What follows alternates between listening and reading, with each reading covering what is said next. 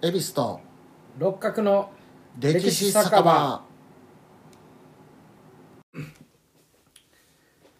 この番組は京都のろくでなしおっさん3人が路地裏にある小汚い酒場の片隅にいる体でお酒を酌み交わしながら歴史やら世の中のことをゆるく無責任にたわごとを垂れ流しする番組です。なお間違った内容や偏った見方があるかもしれませんが我々は専門家ではありませんのでご容赦ください。番組への感想などございましたらメールアドレス歴史酒場アットマーク Gmail.com またはツイッターアカウントアットマーク歴史酒場へお願いします。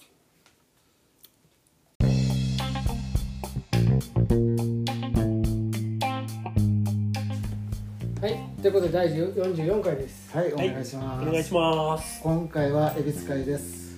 でいただくお酒はですね爆弾京都赤崎爆弾。これをソーダ割りでいただきます。これはメー,、はい。メーカえーはーとね兵庫県兵庫県明石の映画島酒造さんっていうところが作ってるやつで、株式会兵社庫県やのに京都爆弾。って書いてある。うん、太陽と好きやね。おお。サンムーンこれあのー爆弾って京都の何？お好み焼き屋では飲むよね、え、開かない。六角さんでも開かない。あ、滑るわ、ほんまに。どうしてやろう。貸してタオル。タオルがあった方がいいかもしれない。今これを開けるの必死ですこっちの？キックウェイ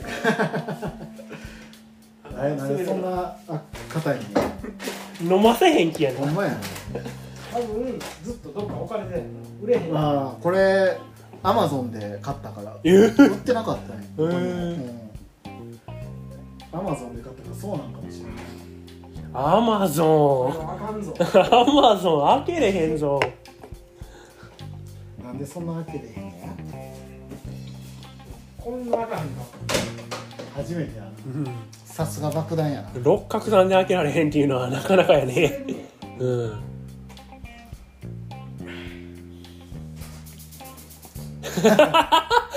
温め出したよ。そういう技が伊藤家の食卓的な技がフライヤーがいるね。なるほどねとりあえず炙ってますパガスコン難儀なもんやねなあああかんぞあ。マジか。ああいたはいか。あおお。さすが。六角さんムキムキやからね よかった開けるのは2分かかりましたあとんでもない酒をあとんでもないもの持ってきてしまったさすが爆弾やろとんでもないものを持ってきてしまった。どうしようや。何それえ、ゼニガタ警部。そうなのえ、ルパンを追っていたら。とんでもないものを見つけてしまった。どうしよう。偽札をなドル札を。よしああよしでは難儀して開いたとんでもないものを盗みましたってではやっと開いた。はい。爆弾いただきまはいしょう、いただきましょう。ははい。爆弾っぽい。うん。だほんまのあの赤玉のやつ。赤玉赤玉です赤玉うん。ポートワインとうん焼酎と。うん。炭酸は、うん。要はむちゃくちゃな酒ってことやな、爆弾ですそうそうそう。ね。だから爆弾。京都ではよく飲まれるよね。そうですね。うん。まあ京都のあれらしいよ。爆弾というもの自体が。うん。京都しかないっていうか。まあこれを飲みながらね今日は爆撃機の話をしようと思うんですけども。はい。六角さん爆撃機というて思い描く機体っていうかありますか？それは B29 でしょそうですよね。日本人にとって。えレイズさんいやいやいやいや。ガンダム好きの私にとってはやっぱり土台と言ってしまうんで。そういうのがまあ人それぞれある軍王的な旧日式重爆撃機とかね。そういうのがあるんですよ。へー。まあ最新の爆撃機って逆なんだ。なんで一番 B2 高性能 B2 スピリッツ。それはアメリカの。アメリカの。うん。ステルス爆撃機。これ日本も配備されてる。配備されアメリカの。うん。うん。じゃあ情報公開されてる。あもうとんでもないやあつだからそんなもう日本に渡したらすぐに情報がア流メリカしか運用できない。おお大変。あのステルスの塗装を貼るのでもうん。何億っていう金がかかる。それをメンテナンスするのがもうすごい大変。全然アメリカも使い切れへんっていうか、うんそういう高性能作ったはいいが。うん。でも最強やね。で、まあ、爆撃というよりは日本人一般的には B29 ですよね、ですよね、うん。まあその話をしようと思いますけど、はい。まあね我々日本人にとってはちょっとしんどい話にもなりますけど、うん。まあちょっとはい聞いていってもらえばいいと思います。お願いします。はい。で B29 はですね。第二次世界大戦末期から、えー1960年まで運用されたアメリカ陸軍の戦略爆撃機です。う。ん、ということは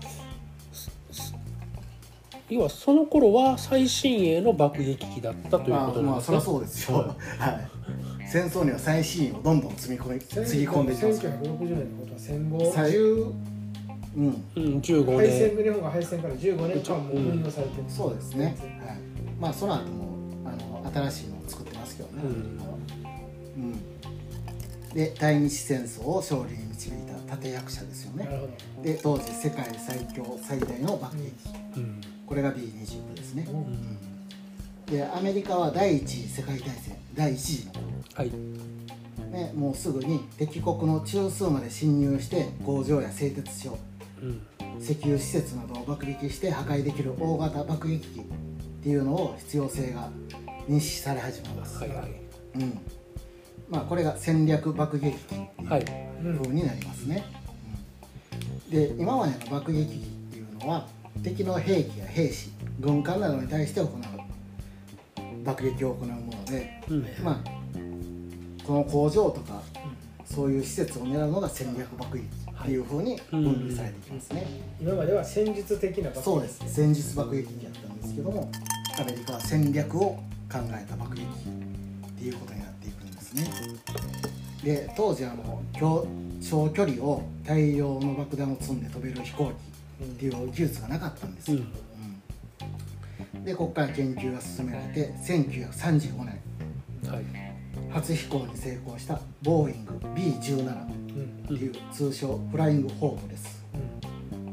日本語に直すと空飛ぶ要塞ですね、はい。うん。それが完成します。はい。で41年イギリスに供与されていきますね。あのイギリスはもう第二次世界大戦でうん。戦ってる。んでそこにアメリカを渡していくと、はいはい。B17 を、うん。うん、でそれ、うん、でチャーチルとかが使ってる。そうですね。はい。でヨーロッパ戦線でこれ B17 がうん。一定の成果を上げてほう。戦略爆撃機の有用性が証明された、はいはい。うん。で、えーアメリカはですね第二次戦争用に1934年戦争のだいぶ前ですよ。うん。ここから爆弾1000キロの爆弾を乗せて6300キロ以上を飛行できて最高速度640キロ以上出せるうん。高性能戦略爆撃機の開発計画うん。プロジェクト A を発足させます、プロジェクトプロジェクト A っていう。なんか違うものを思い浮かべましたけどそうですよ。これはプロジェクト A っていうの。を酒飲んで強くなるしこれを発足させる。プロジェクト A を、はい。食いついてくれてよかった。まあ航続距離が長くなると、うん。あの爆撃爆撃機を守る戦闘機。うん。それがついてこれなくなるんですよね。距離が長すぎて。戦闘機の距離がそんだけ飛行距離がない、はいはいはい。うん、で敵戦闘機が追いつけないスピードが必要だったんですよ。爆撃機に。お敵のね。うん、そうそう。敵の戦闘守るもんがないから、うん。敵の戦闘機が追いつけへんスピードを出す爆撃機が必要や。と、はいはいはい。うん。全然そううんでまあこの時ゼロ戦の最高速度が530キロ。うん。やったんですよ。それよりも上上回るようなっていう感じですよね。で1940年に B17 を作ったボーイング社に対してはい。B29 の原型3機が発注発注されます、はい。うん。でもこれだけの要求を出すね大馬力のエンジンっていう開発が必要なんですよまず、うん。うん。で今まであの多くの軍用機に使われてた B17 のエンジン。はい。カーチスライト社の空冷吸気筒エンジンっていうのがあるんですけど、はい。それを改良してそれを2つ重ねるんですよおう。で並列化した空冷18気筒エンジンっていうのを開発します、はい。2つしつけて、はい。うん、でこれでさらにあの高高度上空ですね、はいはうん。空気が酸素が少ない高度に行っても出力を出せるようにターボチャージャー、うん。まあ、排気タービン化吸気っていうんですけどね、はい。うん、それをつけて酸素をより吸うようにね、はいはい。エンジンに、うん。で当時の航空機用レシプロエンジンで最大出力の2200馬力のエンジンを完成させます。レシプロエンジンで。レシプロエンジンでガソリンエンジンですね、はい。うん。もうこうやって無理やり作るわけですよ、はい。まあすげえ、ね、このエンジンっていうのは先進的な設計とか軽量化のためにですねうん。マグネシウム合金っていうのをいっぱい使ってはい。いろいろ軽量化したんですよだけどマグネシウム合金っていうのは燃り燃えやすくて。ああなるほど。もうエンジン火災をよくな起こすようになっていはいくと、あの光発しながらよう燃えますからねマグネシウムは、うんでまあでも軽量化のためには必要やと、でエンジンをこう2つ重ねてるんではい。後ろ側の吸気筒エンジンの方が冷却されにくいんですよ空冷で。風が当たりにくい、うん。なんですぐオーバーヒートしやすいと、うんだからこのエンジンにこうすごい馬力は出るけど信頼性が全然ないんですね、うん。でも大型機を高速で飛ばすためのエンジンっていうのはもうこれしかないんですよ、うん。矛盾が出てるね。もうあれ長距離を行きたいわけですそよう。長距離高速う長重量。んうん。だから長高速は達成できてるけども長距離にすごく不安があそうそうすぐ。る状態ということだよね、うん、なんとか高速と長距離なんとかいけるけど高速は達成した。そう高速はいけると。重量も運べると。うん。ただ耐久性が悪いと。うん。問題やな。アメリカの技術力でもこれが限界やと。この当時イノベーションが必要な気がする。うん、うん、まあそうですよね。普通普通に考えるとね、今ガッチャンコしてるわけ、うん、そういうことじゃない、と。この当時の技術はね、で1941年6月に試作機試作機14機が発注されます。はい。うん、で9月に量産型、えー250機が発注されます、うん。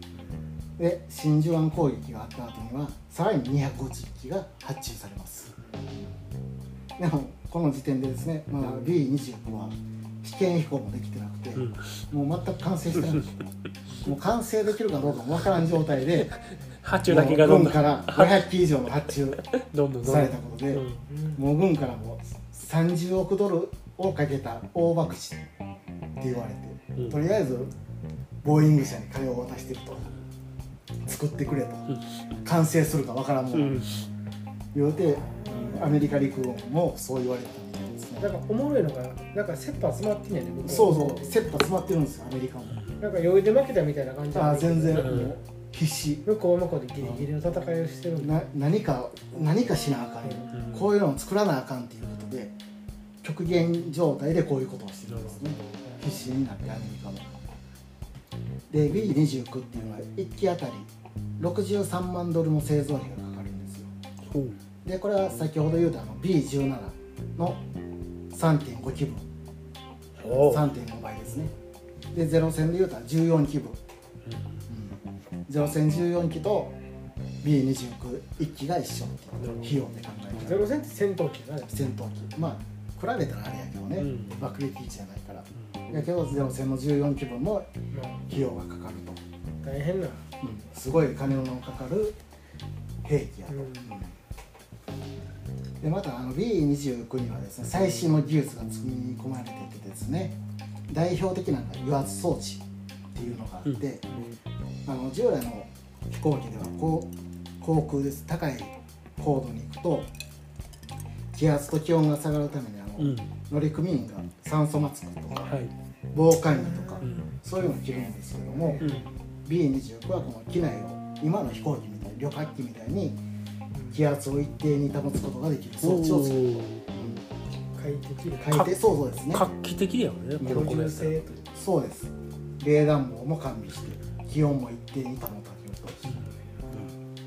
と、だから普通の飛行服のみで搭乗できると、うん。なんでですねあの日本が B26 あの撃墜してその搭乗員を見たら日本側はアメリカは防寒着も着れないほど困窮してるっていう、うんそういう宣伝されるわけですなるほアメリカも困ってるよ。と、ど、うん。うん。必死やと、必死は劣ってるまあ、アメリカも厳しい状態や言うて、全然違う国民をなるほど見当違い見当違い我々も厳しいけれども相手も厳しいとそういう風に使われるわけなん。ですよでもそういう意味合いじゃないけども実際的にも厳しいとまあまあまあね。うん、一瞬す。すごい重 い。深い。いろいろまあ実際厳しい。違うけどねディープ。うんであの今まで飛行機っていうのはリベットで外板を止めてたんですよ。接合してたんですよ。リベットっていう釘みたいなやつを使って、だからで B バスバスみたいなそう、うんで B29 は電気溶接。うんそれを取り入れてあそうそうそう。それで接合するんでリベット分だけ軽量化できると。なるほど。うん。そうやって最新技術が取り入れられていくと。で1942年9月にやっと試作1号機が完成します。もう戦争始まって半年以上経ちますね。ああなるほどこれは真珠湾攻撃からそうですね。半年。日米の開戦からうん半年以上9月です。半年。41年の12月が真珠湾なんで。はい。それも半年。半年以上。あれはいつでしたっけ？ミッドウェイミッドウェイもう終わってます。終わってます。あそうミッドウェイよりはあと はい。前やってたやんうん。なあれが6月やったかな。あそうか。すぐすぐあかんかったやん。実は。うん。で、えー初飛行するんですけども、はい。まあ、初飛行でさっき言うたエンジンから出火あ操縦不能あはい。でそれが山積しとん食肉加工工場に墜落。で搭乗員11名とうん。工場の作業員19名が犠牲になると。肉もよく焼けたよね。俺も思った。派手なバーベキュー スタローンやったらいいぞや派手なバーベキューだったぜあれは。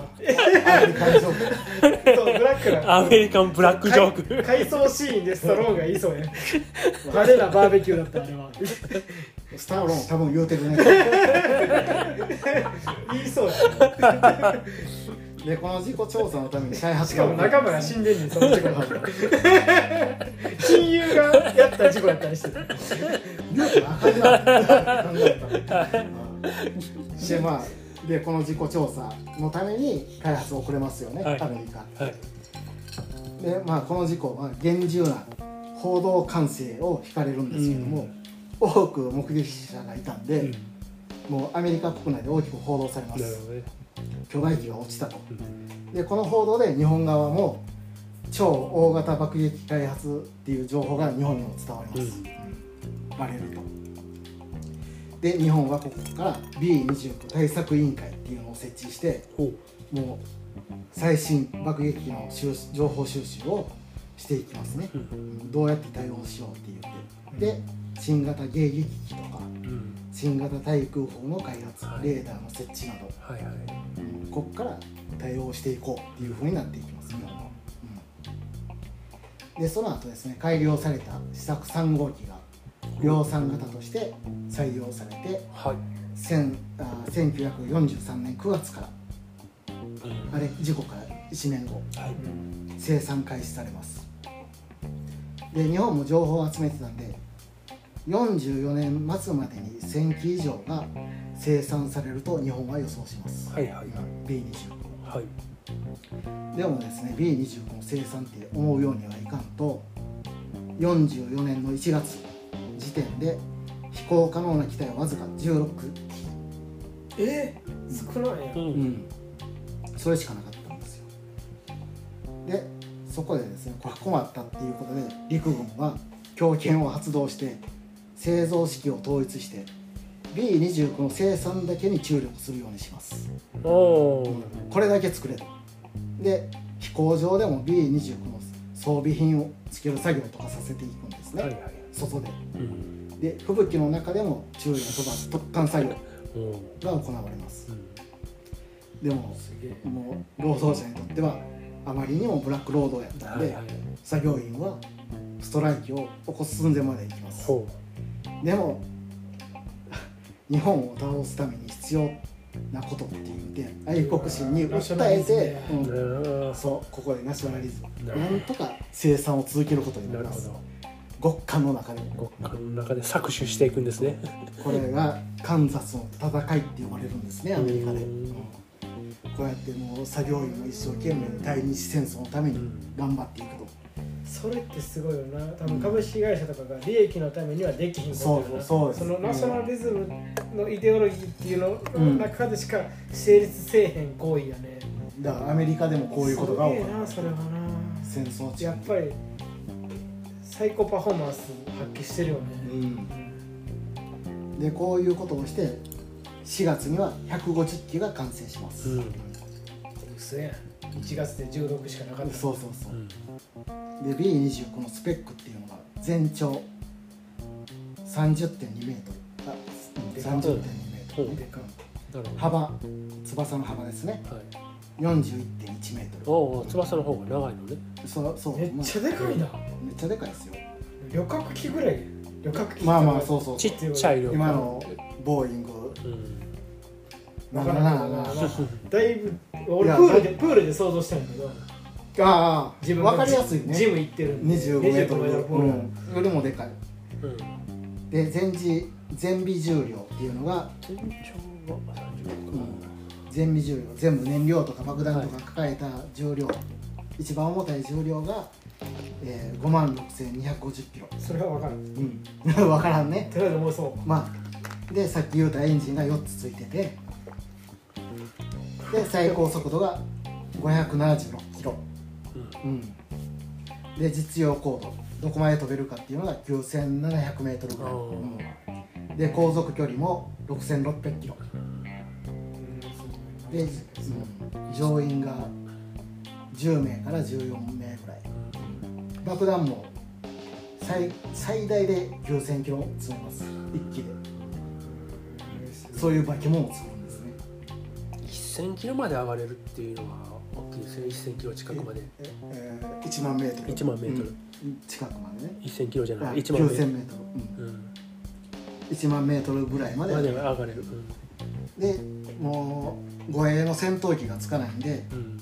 自分で守らなあかんので機銃を12.7ミリ機銃っていうのが13個ついてます。うん自分で撃たな敵戦闘機を倒さなあかんからねでもまあエンジンも改良されるんですけど信頼性全然ないんですよ、うん。で200時間飛行したら交換するっていう。エンジン交換。はいはい。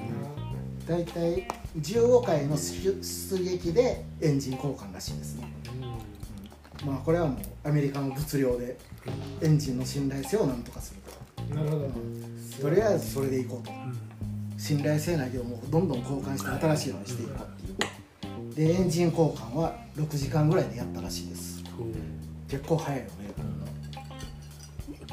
で完成した B29 はですねイギリスを経由して一回大西洋を越えてイギリス経由、ん。で次はインドに行きます、うんでインドのカルカッタの基地基地に行ってうん。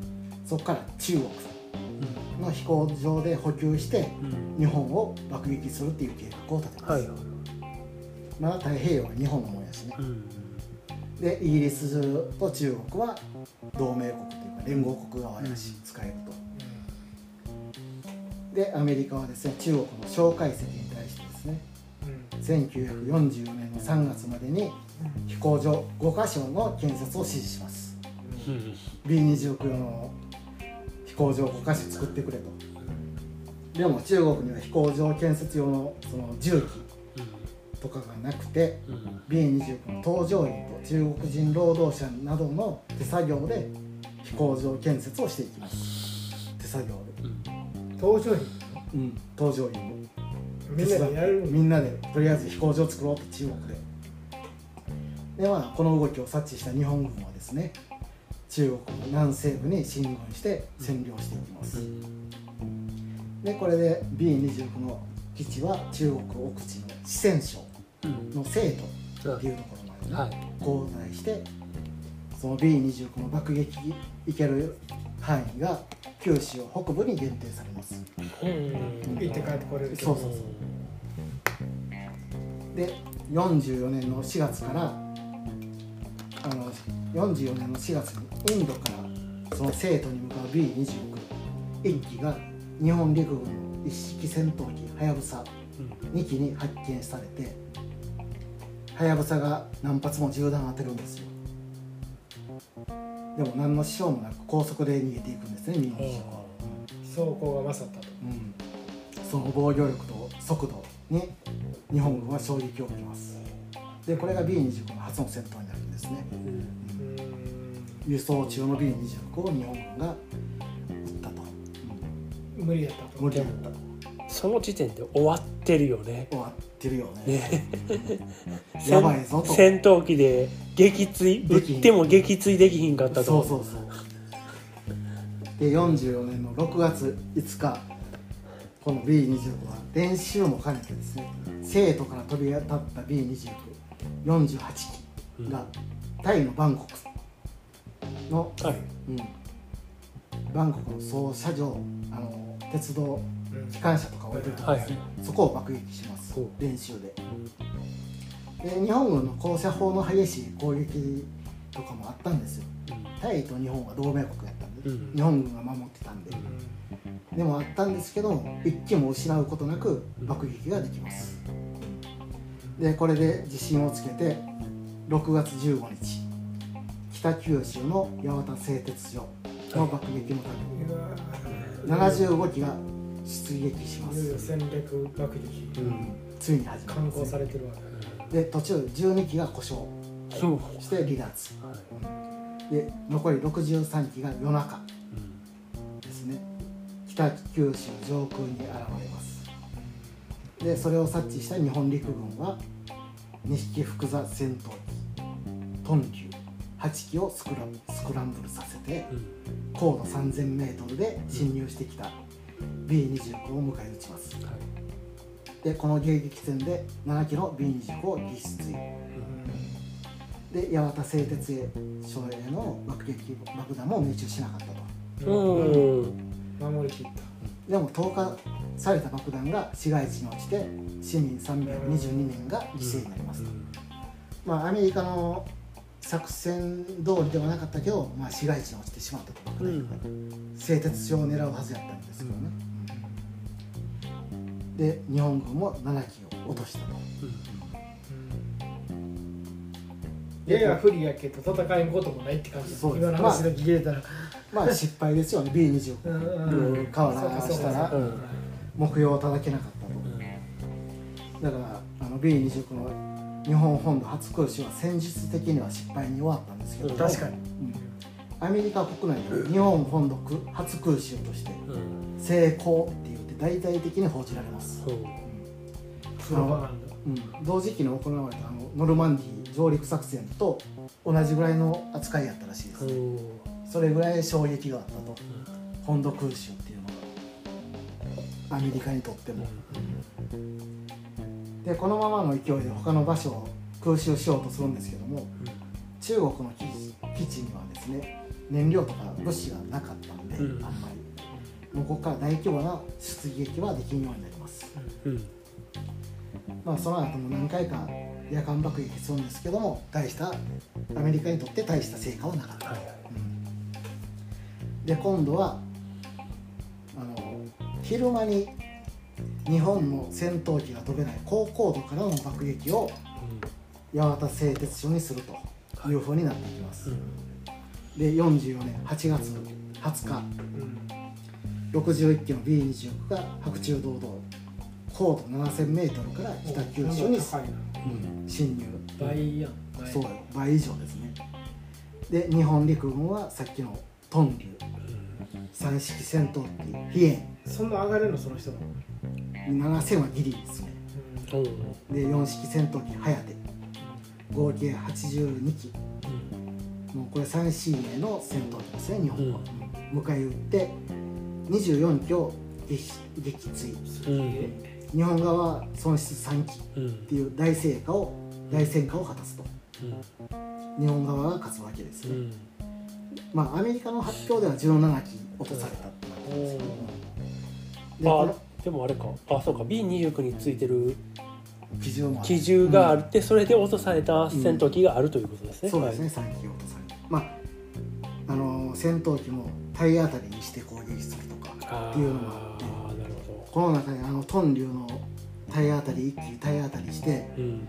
その体当たりで B292 機を落とした逸話があるんですよ。へ1機最初に体当たりした1機のエンジンが落ちてそれが別の B29 に当たってという話らしいですよね。英雄でまあこのこれが B29 出撃の中で最悪の損耗率となると。ううん60機中アメリカのあれで17機日本の発表で24機うん。でまた爆弾も八幡製鉄所内には落ちたんですけどもうん。まあ大規模な火災は発生します、でも2日後には鎮火して操業再開したと。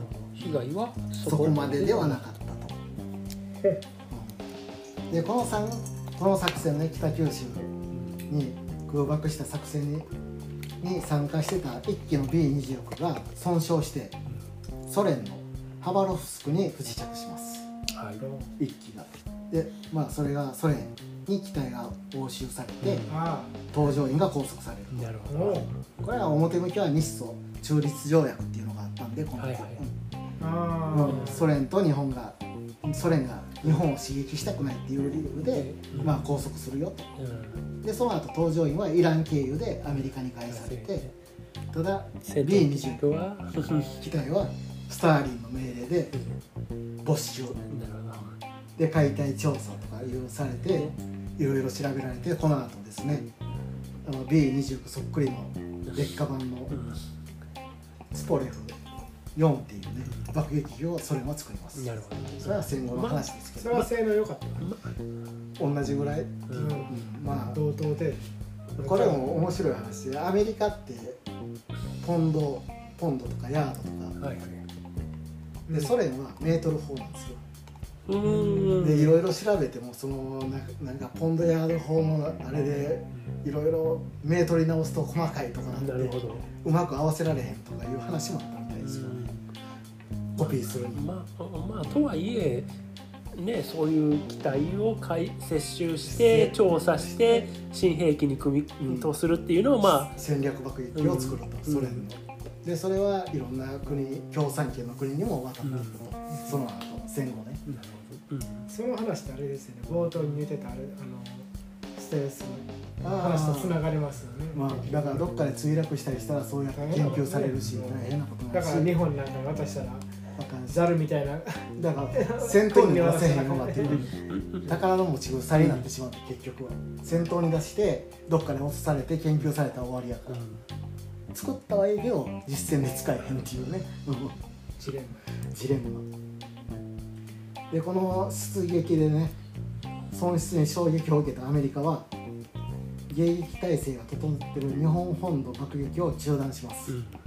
で今度は満州とかインドネシアなどの工場を爆撃してここで実戦経験を積んでいきます、で44年7月9日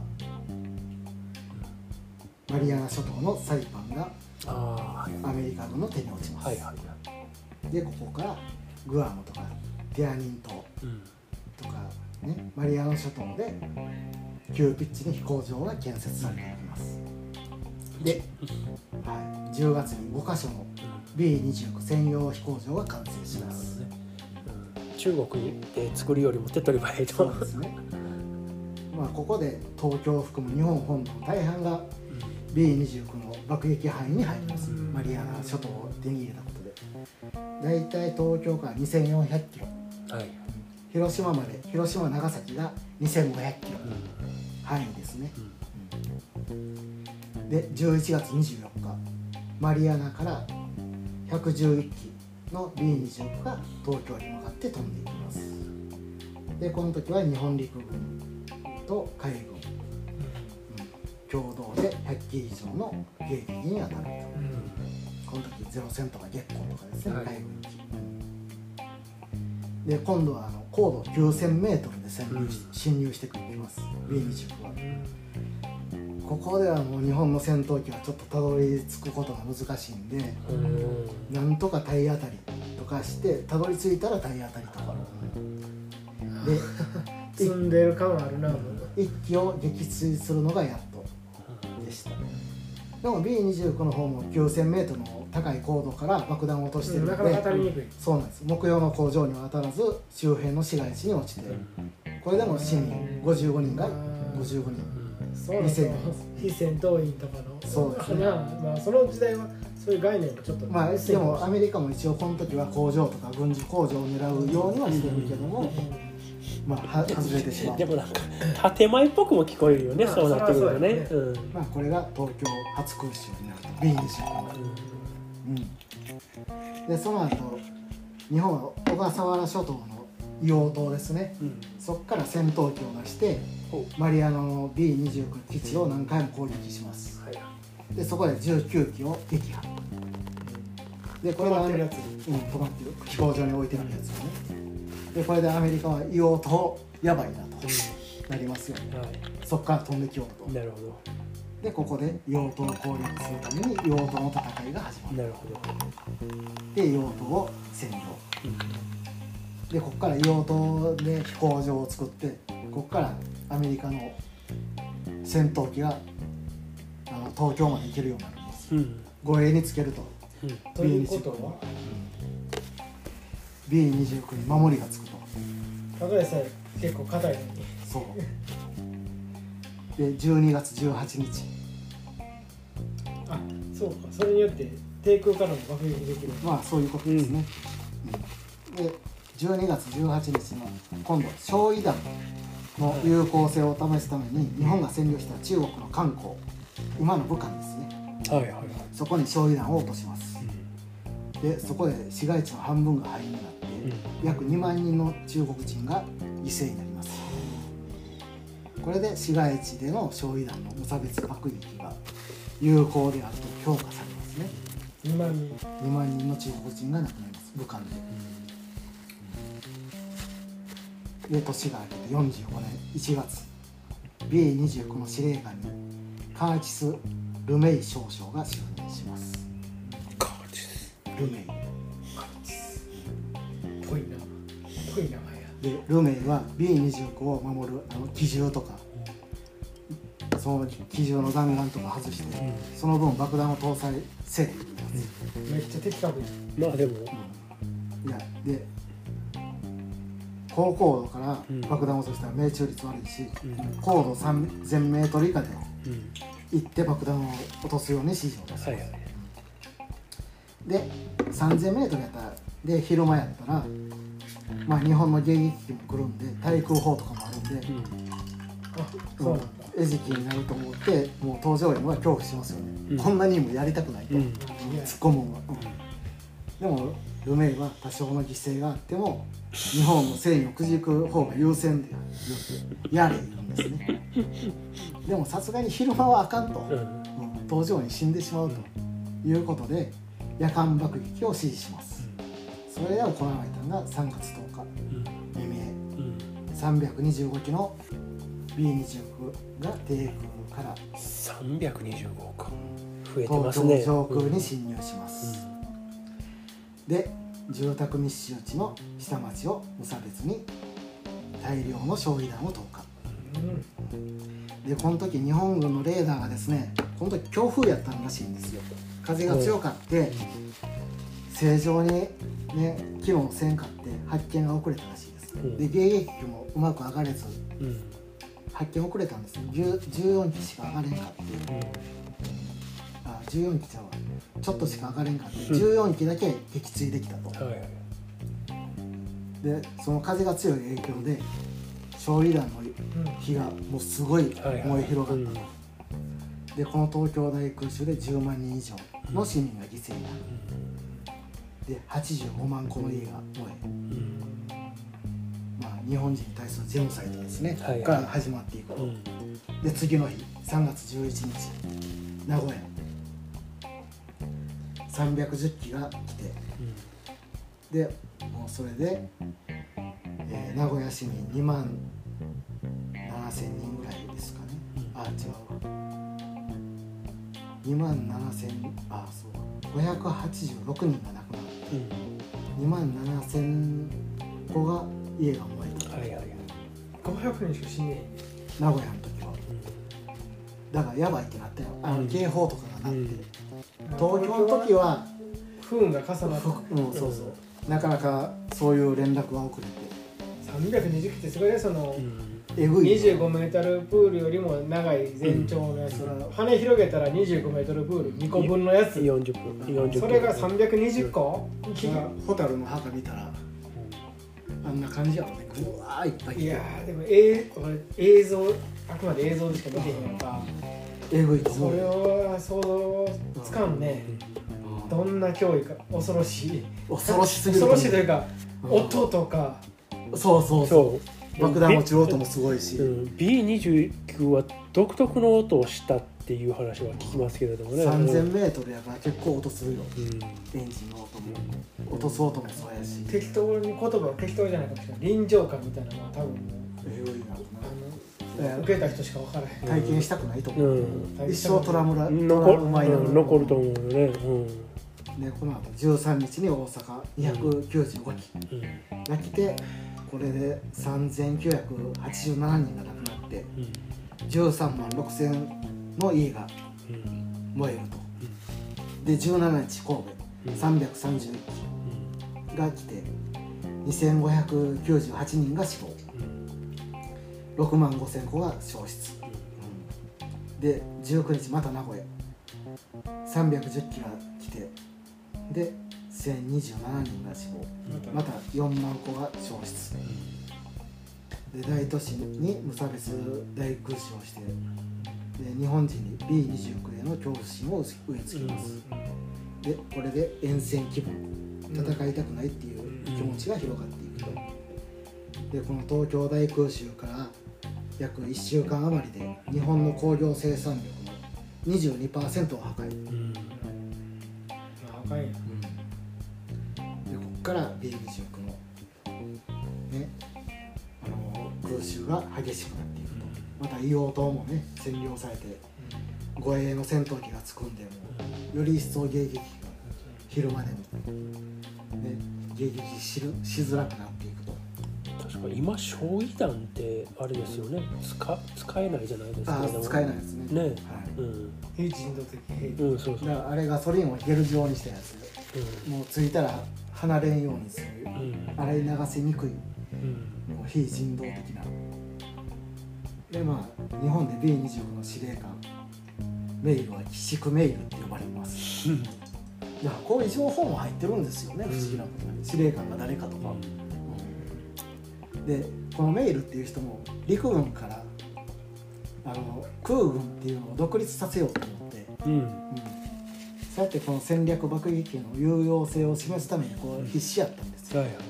空軍で敵国を潰せることを証明しようとしてやってるわけですよね、やばいなそれ。ああそういうのもあるんですよ。俺が今キャリア形成そうです。そ うそれに使ってるわけです。うわー空軍独キ立のャリア形成にそのゲル状の離れへんガソリンまあを使うわけだ。うんまあそれも開発されてたからそでれをもそれを利用して。全部キャリア形成そうそうそう。にそういうことを使うわけだ。日本人をね殺して、恐ろしいね。うんそういう恐ろしいというか。戦争ですよねこれが。うん。でやばいな45年の8月から500機以上の B29 が日本を爆撃するようになっていくと、で、まあ、8月6日に広島。で9日に長崎。原爆が投下されると。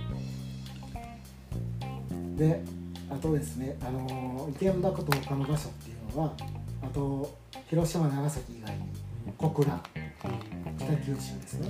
新潟あと京都も目標だったんですよ。って言われてますね。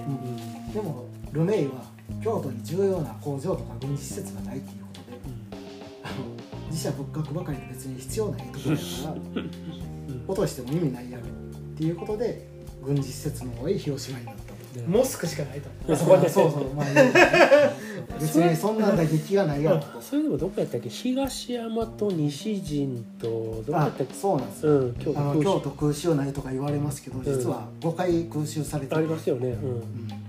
で45年の1月16日からうん。6月26日まで5回空襲があって、でそれでも5回目の西陣空襲っていうのが一番被害があって、うん109名の方が犠牲になってますね。これは焼夷弾焼夷弾やと思います、うん。何発何発か落ちて、でまああの B29 は、えー14万7000トンの爆弾を日本の66都市に落とします。ほで4割を焦土にして。ううん45万人が犠牲。うん。で600万人の人が家をなくすと。だうんから日本人を一番殺した兵器ですね。そうですね。だからこれでもう日本人は白人とかアングロサクソンに逆らうことの恐ろしさを叩き込まれると。第二次世界大戦での日本人犠牲者300万人うんのうちあの100万人が民間人ですね大体。でこれもし日本が戦争に勝っててアメリカが負けてたら確実にルメイは戦犯ですよね。でまあ確かに。うん。でもこのルメイっていう人が戦後1964年日本からですね航空自衛隊育成に尽力したとかいうことで 君一等旭日大綬章を授与されてます。アホやな日本人まあ政治,、ね。政治の判断もあるでしょうそう。政治の判断。だからねこういうのもうんあるんですよ。でアメリカは B29 の成功でですね戦略爆撃自信を持ってここからどんどん運用するようになってまあその後 B36 ほう。通称ピースメーカー平和をえ作るやつ、ー、えその後 B52 ストラトフォートレスこれは成成層圏の要塞っていうめっちゃ高いところの要塞。でこの B52 は今も、あのー運用されてますね。ホートレス。1900ホートレス好きや2回目やん。要塞が好きやね1955年から配備始まって今でも使われてます、あストラトホートレスも、B52 はね。それに代わる爆撃機がなかなかうん。使い勝手のいい今更爆撃機ってなんか作る必要あるないとまあかもうないね。あんまり。ミサイルでどうにかなるっていうところミサイルキャリアになってるかな、うん。うん昔はこれ原爆を落とすために大きい B29 ぐらいのうんそういう爆撃機が必要やってソ連もそうやってコピーして作って、だから逆にその爆撃機がそこから作らあんまり作られてないっていうのは、うん。リソースを割く必要があまりなくなってるってことで、まあそうやね。一回 B29 で成功体験していっぱい作ったけども今は実際ねそそんなに。費用対効果として薄いうん薄い。爆撃機の、わざわざ飛行機で爆弾持っていくなんてっていうの,、うん。っていうのがありますね、まあ B29 の話はこんな感じで、はいはい。うんうんまあ向こうアメリカもアメリカで必死やったと、うん。そんな余裕ではなかったうん。ということですね、はい。無理やり作って無理やり運用してなんとかやってうん。日本を叩きのめしたと、それが無理やり使えへんかったらまたそれはそれで変わってたでしょうね、うんうん使えへん使え使えたのはまたアメリカの工業力やねそういう運用面とかね、うんルーベイの低空で入っ夜間に入っていくとか、戦術的にそういうことがあって、そうまあ、今の日本人の爆撃機というと B29 ですからね。よっぽど DNA に生まれ生み込まれてるというか、恐怖心が、そんな大きいとは知らんかった。うん、でもまあ何もないところでも爆弾落としていったりしてますから何もない言うたらあれですけれどもちでも今日の収録の日でもあの不発弾が発見されて撤去してましたからね。あ今でも影響出てます止まったとうんへー今でも残ってますからねそのうん影響が、戦争の影響が先輩やなルメイは。いや英雄かもしアメリカは英雄ですよ。うん。それは B29 のあの原爆を落としたエノラゲイとかはい。ねあの長崎に落とした、えーボックスカーがはい。博物館で展示されてますからね。うん。英雄やアメリカにとっては戦争を終わらしたっていう。なるほどね。まあねそのルメってし何？将軍？うん。もちろん将軍やね、うんでもその判断ってすごいよね。って思ったのがその昼間でも行けと。日本人の戦欲事件と。そうそうそう。でうわーって我々思ったわけじゃないですか。そういうふうに感覚として。うわなんちゅうひどいやつやと思うわけじゃないですか。これが図星というか。当たってるんですそうなんや。一番嫌なとこをやってくるんですよね。だから、その軍の司令指揮官としててはすごく有能なんですよね。うんそれやるみたいなこと？困ったもんや。でもそれがあの戦争っていうの英雄に必要なもんなんやろね。だからすごく有能やったとうん思うっすよね。うん。そうですよね。だからその戦争ってなるとどうしても感情が入ってくるから、特に僕らはねそうやられてる側やけど普通に考えた時にまあ向こう勝てたら向こうの立場と同じことをしてるんやろうし、っていう話、まあ勝てば英雄になるしそうそう。負ければ先輩になるし。そうそうという将軍はすごく有能やったやろうなまあこんな感じはい。はい。ありがとうございました、はい。ありがとうございました